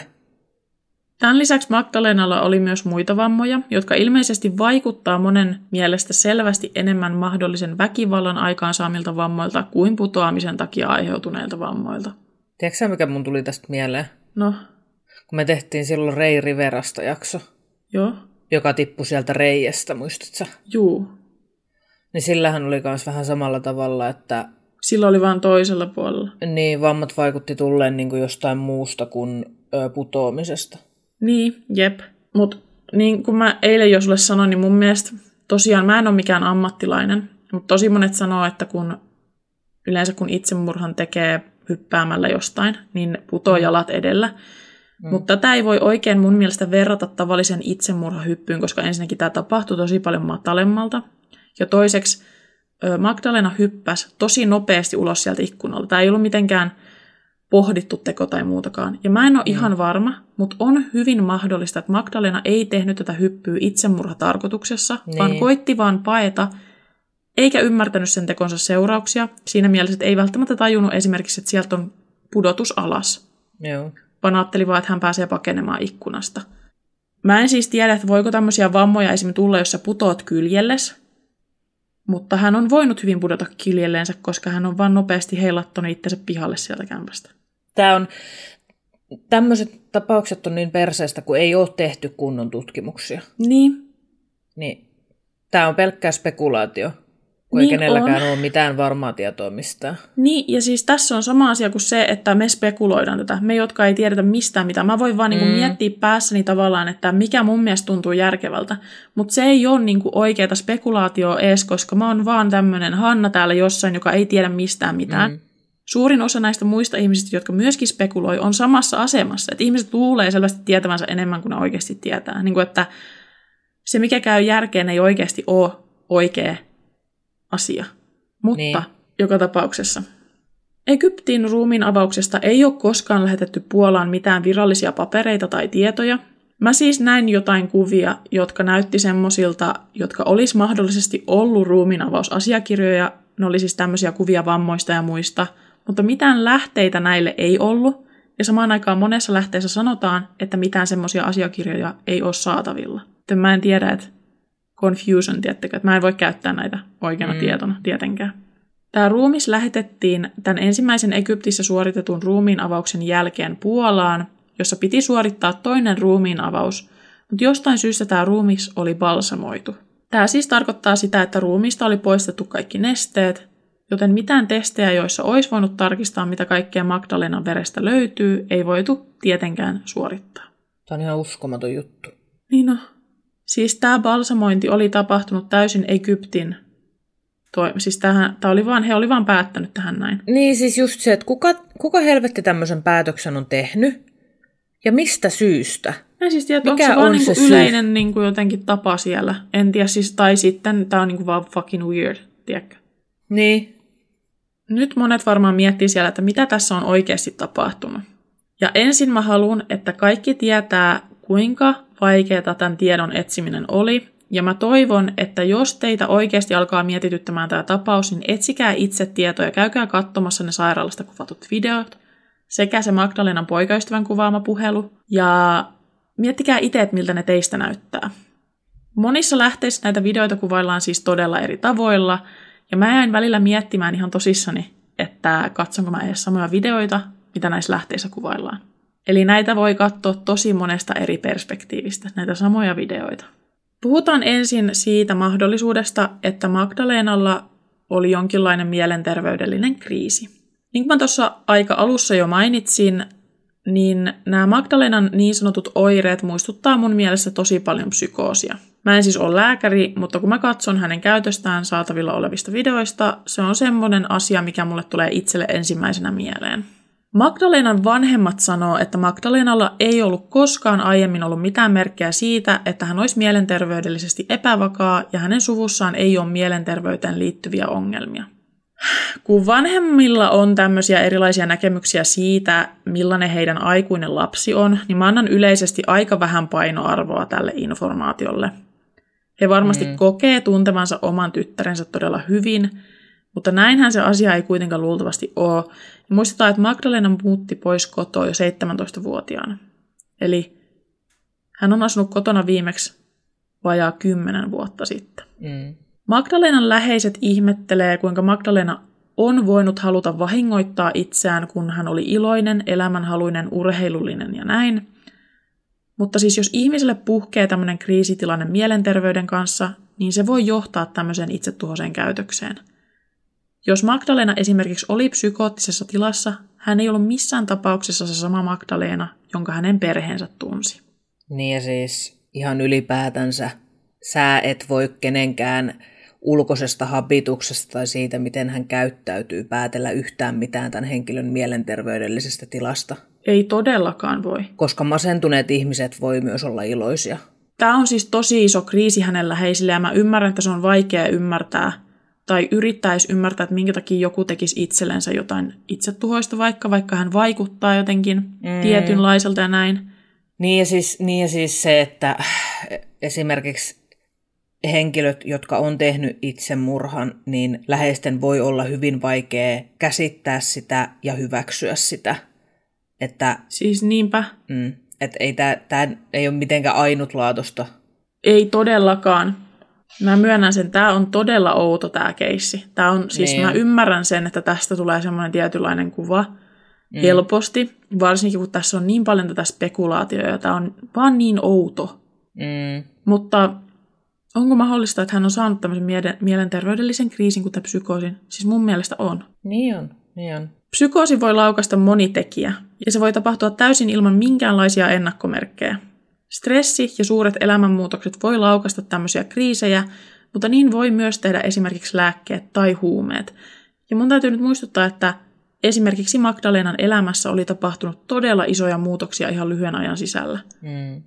Voiko olla, että, tai siis että ei se välttämättä tarkoita yhtään mitään, että kyllä ihminen, jolla ei tapahdu isoja muutoksia, voi myös saada kriisejä ja kaikkea tapahtuu, mutta siis muistetaan vain tässä, että tässä on niinku tämmöistä taustalla myös. Mm.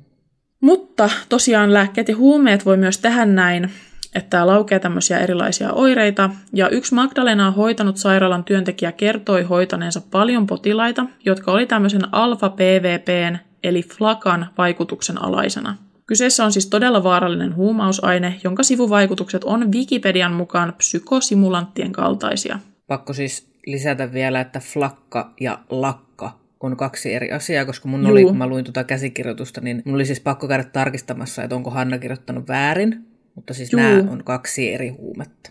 Mä käsitin myös ensin, tai mietin, että onko kyseessä lakka, mutta ei. Ihan eri asia. Joo. Joo.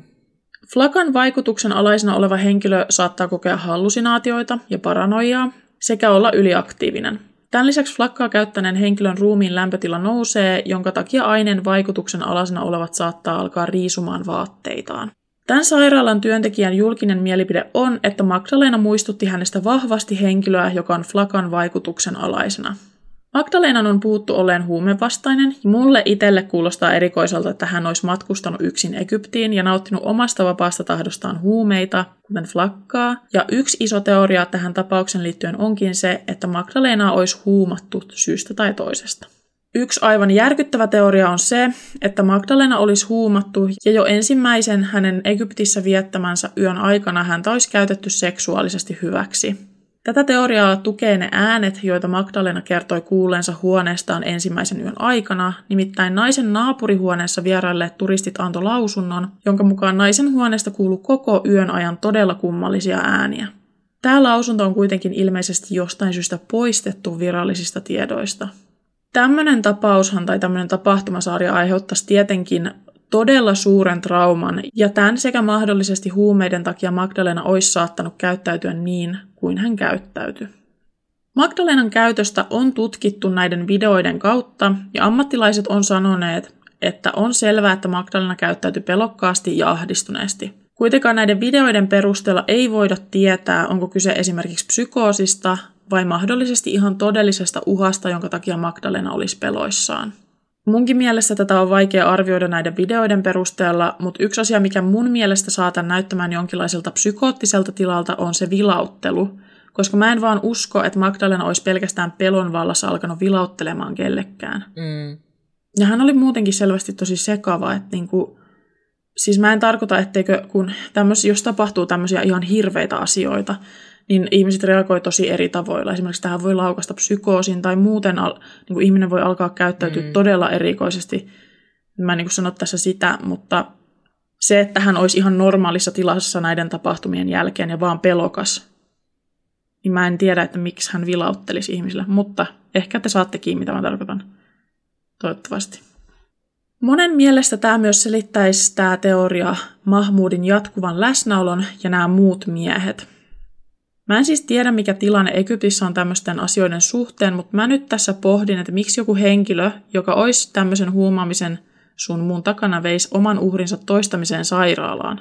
Tämä ei välttämättä tämä kysymys edes perustu mihinkään, mutta mä halusin vaan tuoda esille, että mä mietin sitä, että minkä takia, koska eikö siinä ole se oletus, että sä voit jäädä kiinni. Mutta toisaalta sitten mä myös mietin sitä, että jos sä viet jonkun ihmisen sairaalaan hoitoon, niin eihän sua välttämättä ensimmäisenä epäillä niin, silloin. siis sitä just, mutta mä mietin siis, nämä miehet on todella kummallinen niin kuin osa tätä tapausta, Mm. että mitä, mikä niiden tar- oikea tarkoitus on ollut, että, mm. tai että minkä takia he on ollut siellä. Sitten mä mietin sitä, että, että et, et, miten he on saanut olla siellä hotellihuoneessa ja sairaalassa pyörimässä sillä niin mä mietin, että voiko siinä mahdollisesti olla joku kulttuurillinen ero. Siis ihan varmasti pieni paikka, pieni mm. sairaala, niin. missä ei ole selvästi mahdollisuutta pitää huolta tämmöisestä potilaasta. Ei vaadi niin. varmaan hirveästi, että niinku porukka on sillä, että okei, että te selvästi niinku yritätte auttaa, vaikkei se välttämättä olisi apua, mitä nyt on tarjolla oikeasti. Niin.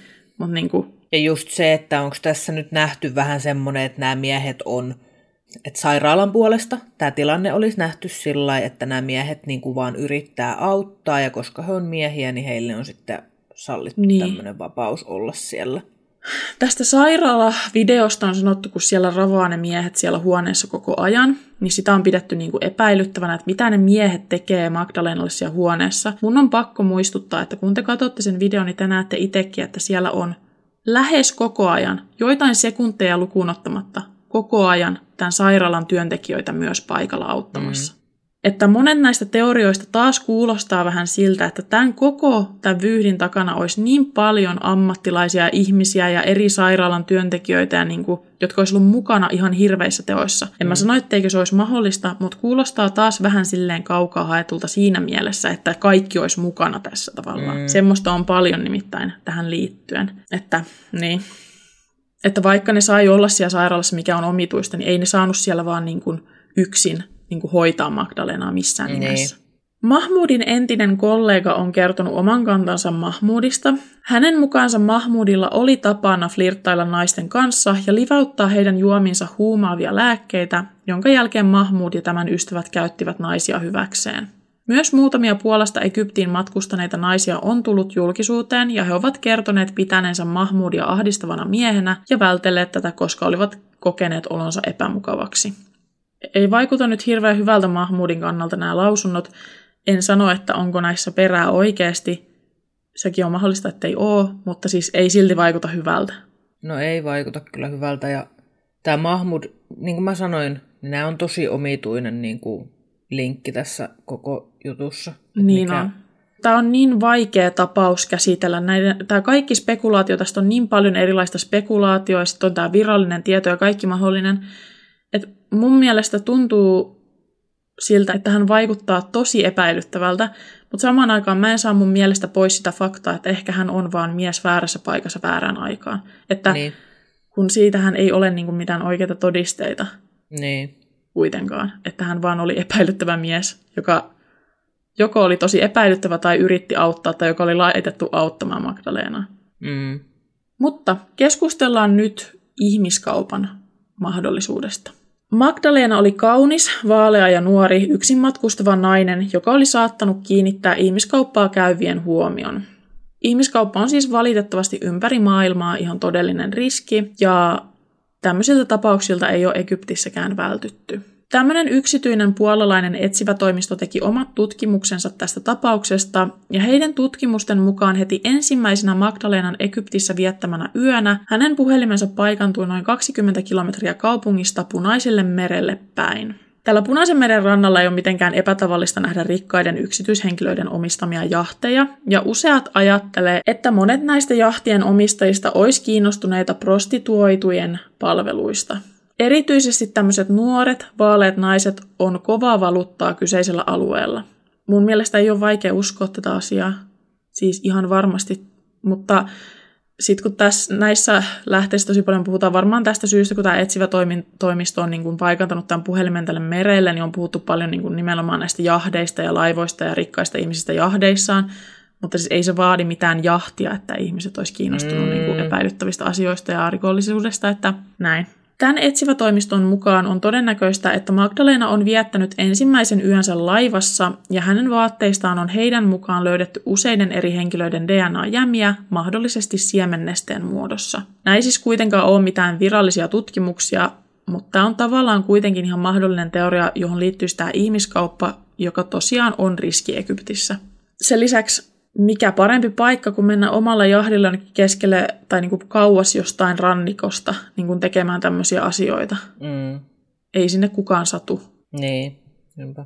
Tähän ihmiskauppateoriaan on myös liitetty vahvasti Magdalenan poikaystävä Markus. Uskotaan nimittäin, että ihmiskauppa on todella suunnitelmallista ja että uhria ei välttämättä etsitä pelkästään esim. Egyptin lentokentiltä ja turistikohteista. Todella monen mielestä on siis mahdollista, että esimerkiksi Markus olisi saanut tiedon, että Egyptissä tarvitaan kaunista vaaleaa naista ja hän olisi jotenkin järjestänyt esim. Magdalenan tietämättä tämän ihmiskaupan. Jotkut on ilmoittanut, että kun Markus yritti myydä tätä matkaa viime tipassa silloin ihan tämän keissin alussa, sille olisi löytynyt ostajia, mutta Markus oli ilmoittanut, että matka oli jo myyty toiselle ostajalle. Tämän lisäksi monelle saattaa tulla mieleen se video, jonka Markus kuvasi siitä videopuhelusta Magdalenan kanssa. Tätä puhelua on editoitu ja leikattu Markuksen omasta toimesta, joten ei oikeasti ole ihan varmaa, mitä kaikkea puhelussa on lopulta keskusteltu. Markus on myös mun mielestä epäilyttävä tässä videolla. Hän on siis todella rauhallinen ja siinä kysellessään, oliko Magdalenalle tapahtunut jotain, Markus muun muassa sanoo, että Magdalenan on kerrottava hänelle, vaikka hänelle saattaisi siitä hyvästä tapahtua jotakin. Tämän lisäksi Joku tietää jotain podcastissa tuotiin esille se, kuinka Markus hokee vaan samaa kysymystä, vaikka Magdalena on jo kertonut useaan otteeseen, ettei hän voi vastata. Miksei Markus kysy jotain tarkentavia kysymyksiä, johon Magdalena voisi vastata vaikka nyökkäämällä. Mm. Ilmeisesti joku poliisin asiantuntija on myös tutkiessaan tämän videon ilmaissut, että Markus ei osaa lukea Magdalenan selkeitä viestejä tässä videolla, ja mä oon ihan samaa mieltä. Magdalena esimerkiksi tämän videon aikana nyökkäilee näihin kysymyksiin ja on niinku selvästi koittaa viestiä jotain mun mielestä, ja Markus vaan ignoraa tämän kokonaan. Mm. Mä katson sitä videota ulkopuolisen perspektiivistä, joten Markus ei oikeasti välttämättä ole osannut lukea sitä videoa. Mm. Magdalena katsoo myös usein sivulle tässä videossa, ja monet uskoo, että Magdalenalle saatetaan näyttää videoita, joissa häntä käytetään seksuaalisesti hyväksi tavallaan uhkauksena, jottei tämä sanoisi mitään. Tämän takia hän olisi sit ollut tässä videolla todella kauhuissaan, eikä vastannut mitään Markuksen kysymyksiin. Siis, onko tämä mahdollista, niin on varmasti. Mä en sitä tiedä, mutta mun mielestä Magdalena ei siis katso tähän kännykkään tai suoraan kameraan siitä syystä, että hän ei välttämättä siis näe sitä näyttöä, vaan se on kuvattu takakameralla. Että pitäisikö hänen niin. sitten tuijottaa vaan sitä takakameraa? Niin kuin. Siis sitä mä mietin, että siltä se mun mielestä, siltä se mun mielestä ehkä vähän näyttää. Mm. Että hän ei siis, joku muu kuvaa sitä. Niin. Tässä tulee vielä loppuviimein tämmöinen todella vitun epäilyttävä käänne Markukseen liittyen, koska ilmeisesti Mahmud ja Markus on olleet jostain syystä yhteydessä toisiinsa ennen Magdalenan matkustamista, ja heti kun tämä kävi ilmi, sekä Mahmudin että Markuksen toistensa kommunikoitiin käytetyt väylät hävisi internetsistä. Mitä ne sitten on ollut? Mitä se tarkoittaa? Siis en tiedä. Tämä on ainoa, mitä mä sain tässä näin. Ja tässä on just tämä juttu, että kun mä en tiedä, onko tämä spekulaatio vai onko tämä virallista mm. tietoa. Että Tämä on tosi yleinen juttu, mistä puhutaan monissa lähteissä, mutta mulla ei ole mitään lähdettä mihinkään viralliseen tästä tiedosta myöskään. Joten no. tämä on todella epäilyttävää, jos näin on. Mm. Siis aivan siis todella epäilyttävää. Ja mun käsityksen mukaan se, että Magdalena on ostanut synttärilahjaksi Markukselle tämän matkan yllätyksenä, on siis Markuksen kertomus näistä tapahtumista. Mutta mitä se perhe? Tiesikö se perhe tästä? Niin kuin että onko ne sanonut jotain? Mä en siis tiedä, mä, ei mitään käsitystä. Se vaan tuli ilmi tässä niin tämän teorian tai näiden spekulointien kautta, että ilmeisesti se on se Markus, joka on sitten kertonut tätä tarinaa. Mutta siis tässäkin on aukkoja, niin kuin huomaan. Niin. Mm. Että niin kuin, who knows oikeasti. No tää, niin. Siis tää on täynnä aukkoja kuin joku reikäjuusto tai joku Niin muu, on. Koska ei tässä on niinku... Tää on siis ihan spekuloinnin varassa. Niin. Mikä mun ajatus tästä keissistä on?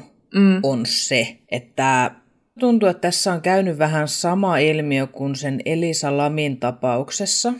Eli tässä on tällainen jonkunnäköinen mielenterveydellinen kriisi ja siitä on nyt leivottu, että tässä on jotain todella omituista. Jep. Öm, tässä on siis jotain omituista, en kiellä sitä, mutta musta tuntuu, että tästä yritetään tehdä jotain jotain sellaista, mitä tästä ei ole, ja että tässä olisi tapahtunut jotain rikollista, mikä ei välttämättä pidä paikkaansa. Siis mun mielestä se joku tietää jotain podcastin pitää ja sanoo aika hyvin, että monet näistä spekulaatioista vaikuttaa siis suoraan jonkun Taken leffan draaman käänteeltä. Niin, Juu, Et menee vähän niin kuin, että mm. tavallaan niin kuin mä seuraan sitä, sitä spekulaatioa silleen, että okei, okei, I get it, ja sitten yhtäkkiä se menee ihan sekaisin se koko homma, että niin se menee liian pitkälle ihan selvästi. Esimerkiksi mun mielestä on hyvin mahdollista, että Magdalenaa huumattiin. Niin, Koska on. se, että hän ö, oli ihan normaalisti, ei mitään ongelmaa, kunnes hän pääsi tänne itse paikan päälle, ja sitten hänen tilansa muuttuu huomattavasti tietyissä hetkissä, että ensin mm. hän esimerkiksi on puhelimessa poikaystävänsä kanssa, ja sitten niin kuin ihan hetkisen jälkeen hän on tosi väsyneen oloinen, mikä siis on myös mielenterveyteen tai mielenterveyden kriisiin liittyvä niin kuin oire mahdollisesti, että niin kuin mm. vaihtelee tosi paljon. Mutta niin sitten taas samaan aikaan mä mietin, että onko mahdollista, että Mahmud ja hänen miesystävänsä tässä on ollut sillä että nyt on vähän liikaa menoa, annetaan sille vähän rauhoittavia tosta. Niin, juu, voi olla hyvin mahdollista. Tässä voi olla siis melkein mikä tahansa mahdollista. Niin on. Että voi olla hyvin mahdollista, että nämä miehet on oikeasti yrittänyt vaan auttaa. Niin. Mutta voi olla myös hyvin mahdollista, että heillä on ollut pahat mielessä. Niin. Mutta se, mikä mua tässä vähän häiritsee, on se, että kuinka tästä on yritetty tehdä jotain, ehkä mitä tämä ei ole, vähän manipu- manipuloimalla niitä videoita. Juu. Eli esimerkiksi näyttämällä vaan tiettyjä spekulaation sopivia pätkiä on leikattu sieltä hyvin pitkästä, pitkästä videosta Niin on. irralliseksi. Esimerkiksi just se, kun häntä kannetaan siellä käytävillä, niin on näytetty vaan tämä kohta, eikä lainkaan sitä, mitä, mikä sitä tilannetta on edeltänyt. Niin just se, että sanotaan tavalla samalla, kun se kohta näytetään, missä miehet kantaa aggressiivisen olosena Magdalenaa kohti omaa niin kuin, sairaalahuonettaan, niin sitten on siinä niin kuin taustalla pyörii pätkä, missä sanotaan, että miehet käyttäytyivät todella aggressiivisesti ja epäilyttävästi ja pitivät häntä Niin. väkisin. Jos, silleen, niin kuin, että vähän ehkä jopa pistää vihaseksi itse. Mulle tulee vähän vihainen olo siitä, koska siis mitä vittua ihmiset luulee, että siinä olisi pitänyt tehdä. Niin kuin, että olisiko sen pitänyt vaan antaa riehua siellä pitkin käytäviä. Niin, ja siis just se, että jos tätä ei olisi, jos häntä ei olisi otettu kiinni ja kannettu sinne huoneeseen, niin hän olisi saattanut hypätä jo aikaisemmin sieltä. Siis hän oli yrittänyt hypätä tarinoiden ja muiden mukaan siis useisen otteeseen ikkunasta, ja tässä videolla itsessään näkyy kohta, kun hän on siellä ikkunan alla, niin hän yrittää kurkottaa ikkunaan, ja tämä hoitaja tulee ja sulkee semmoisen niin kuin verhon siihen eteen. Joo. Ja siis useista lähteistä, ja useat ihmiset on sanonut, että hän on käyttäytynyt itsetuhoisesti. Mm. Niin ei siinä annetaan Naikkosen vaan juoksennella niin kuin ympäriinsä. Niin, ku, juu, kunhan ei vaan missään tapauksessa oteta mitenkään kovempaa kiinni. Niin. Mutta siis täytyy muistaa myös se, että Mahmud osasi puolan kieltä, joten mun mielestä on ihan uskottavaa, että matkatoimisto on lähettänyt hänet keskustelemaan Magdalenan kanssa, joka ei siis osannut englantia puhua Niin. lähes ollenkaan. Ja voi olla, että siellä hotellilla ja matkatoimistolla on oltu silleen, että hei, sun pitää katsoa, pitää tota silmällä, että sä oot ainoa, joka osaa kommunikoida sen kanssa, että hoida tämä tilanne. Mm. Meidän kulttuurissa on tosi erikoista, että joku vaan random ihminen pistettäisiin tekemään jotain tuommoista, mutta onko mahdollista, että siellä hoidetaan vähän tälleen nämä asiat? Että niin katot on, ton perään, Todellakin, juu. niin on, on todellakin. mahdollista. Niin on. Mä en tässä nyt puolusta häntä, koska hän voi oikeasti nyt olla paha ihminen, mutta Ei me tiedetä. ei Ei tiedetäkään. me, ei, me voida sanoa siis, se voi olla joko tai. Niin, Joko hän on ihan hirveä ihminen ja hän on huumannut ja aiheuttanut osittain tämän tilanteen, tai sitten hän on oikeasti vain yrittänyt auttaa. niin, Siis se poikaystävä, niin, niin sehän vaikuttaa myös, se tuli mulle siis täysin uutena asiana. En muistanut tuommoista ollenkaan tähän juttuun liittyen, että, mm. että sitä poikaystävääkin on epäilty. Ja siis ihan hirveätä, jos näin on. Mutta vaikea sanoa, en tiedä. On, ja siis hänellä on myös tämmöinen outo keissi, että yksi hänen hyvistä ystävistään niin seurusteli naisen kanssa, joka teki itsemurhan myös hyvin oudoissa olosuhteissa. Okei. Että häneen liittyy tämmöisiä niin kuin yksityiskohtia. Mä en siis tiedä, että miten nämä on ollut omituiset nämä tämän itsemurhan yksityiskohdat tai mitä ikinä, mutta hänestä on siis puhuttu, että hän on niin kuin liikkunut piireissä, joita liitetään Puolan johonkin tämmöiseen mafioso ri, niin kuin rikollisryhmään. Okay. Ja siellähän rikollisuus on Puolassa erilaista kuin vaikka Suomessa tietystikin. Mm. Monet varmasti tietää. Ja on sanottu myös, että Magdalena on nähty pyörimässä tämmöisten hyvin rikkaiden ihmisten seurassa. Ja monissa lähteissä mainittiin, että Puolassa on myös yleistä se, että naiset liittyy tämmöisen escort, nuoret naiset liittyy tämmöisen escort-bisnekseen saadakseen rahaa. Mm. Se on niin kuin oikeastaan aika helppoakin liittyä ja olla mukana tämmöisessä. On myös pohdittu semmoista vaihtoehtoa, että Magdalena olisi tiennyt, että hän menee tekemään jotain escort-tyyppistä. Mm. Niin kuin Egyptiin ja että Markuksen oli tarkoitus lähteä mukaan, mutta että Markus olisi tiennyt koko ajan niin kuin suunnitellut tämän sille, että Magdalena lähtisi sitten yksin. Lentokentällä, silloin kun Magdalena lähti Puolasta, niin on kuultu Markuksen sanovan, että mene mene, että se on kiva juttu ja me että niin kuin tavallaan kannustavan häntä lähtemään niin kuin yksin. Mm. Mutta voiko olla, että kyseessä on vain poikaystävä, joka tietää, että se haluaa mennä? Niin. En tiedä. Niin, ei ole oikein mitään semmoista lopullista mielipidettä nyt kyllä antaa tästä. Ei. Että kun tämä on ilmeisesti siis itsemurhaksi todettu, niin tätä tuskin tullaan koskaan sen enempää edes selvittämään viranomaisten toimesta, joten mä luulen, että me ei saada koskaan edes vastausta tähän, että mitä tässä tos oikeasti on käynyt. Ei saadakaan. Siis vielä lisäyksenä. Mahmudia on kuultu Egyptissä, mutta pian hänen kuulemisensa jälkeen hänet päästettiin vapaaksi. Ja Magdalenan isä ja sisko kävi itse Egyptissä ja yritti keskustella Mahmudin kanssa, mutta he kuulivat, ettei Mahmud enää työskennellyt alueella. Tämän lisäksi Magdalenan isän yrittäessä saada käsiinsä näitä Magdalenan asiakirjoja Egyptissä, hänelle luvattiin antaa kaikki Magdalenaan liittyvät asiakirjat, jos tämä allekirjoittaisi paperin, jossa hän toteaisi Magdalenan tehneen itsemurhan, ja hänen isänsä ei suostunut tähän. Vähän weird. Mutta palaten siis tosiaan tähän Markuksen ja Mahmudiin, mun on pakko siis sanoa, että molemmat miehet on saattaneet olla väärässä paikassa väärään aikaan, mm. eikä oikeasti liity tähän Magdalenan kohtaloon, kohtaloon tavallaan millään tavalla.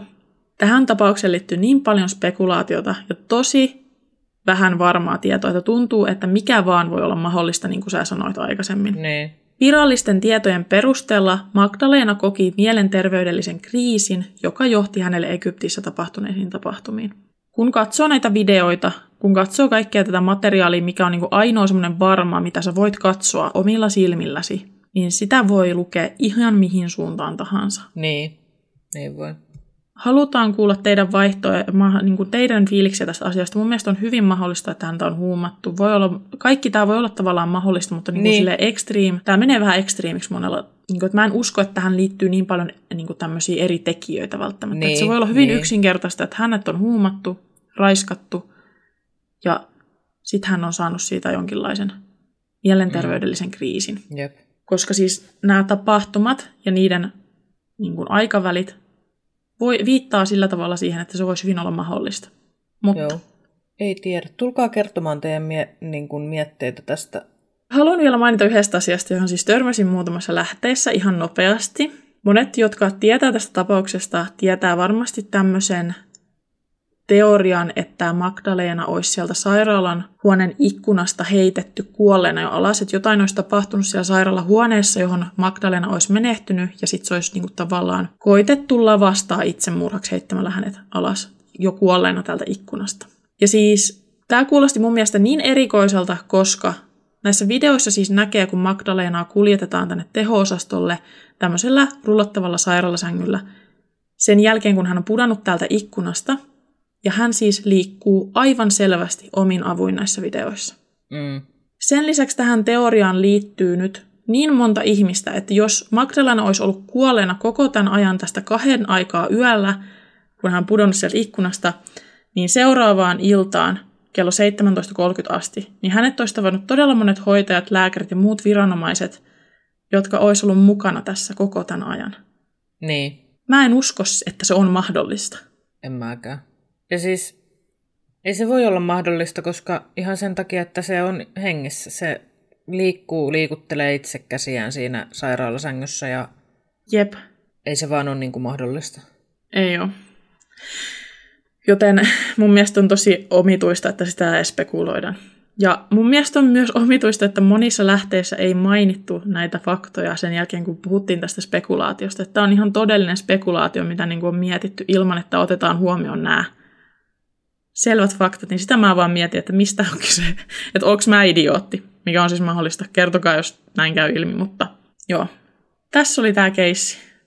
Tulkaa tosiaan kertomaan teidän omia mietteitä vaikka YouTuben kommentteihin tai Instagramissa haluttaisiin kuulla, koska tämä on siis outo keissi. Me nähdään sitten ensi viikon jaksossa. Siihen asti moi moi! Moikka serkuille! Käy kurkkaamassa myös meidän peli- sekä vlog-kanavat. Meidät löytää kaikkialta helposti nimellä B-luokka. Kaikki linkit löytyy kuvauksesta. B-luokka-podcastin löytää myös somesta nimellä B-luokka Official. Laittakaa palautetta, jaksoehdotuksia, kysymyksiä tai vaikka vaan kuulumiset tulemaan, meidät saa kiinni kaikista meidän somekanavista sekä sähköpostilla. Kiitos kun kuuntelit. Nähdään seuraavassa jaksossa.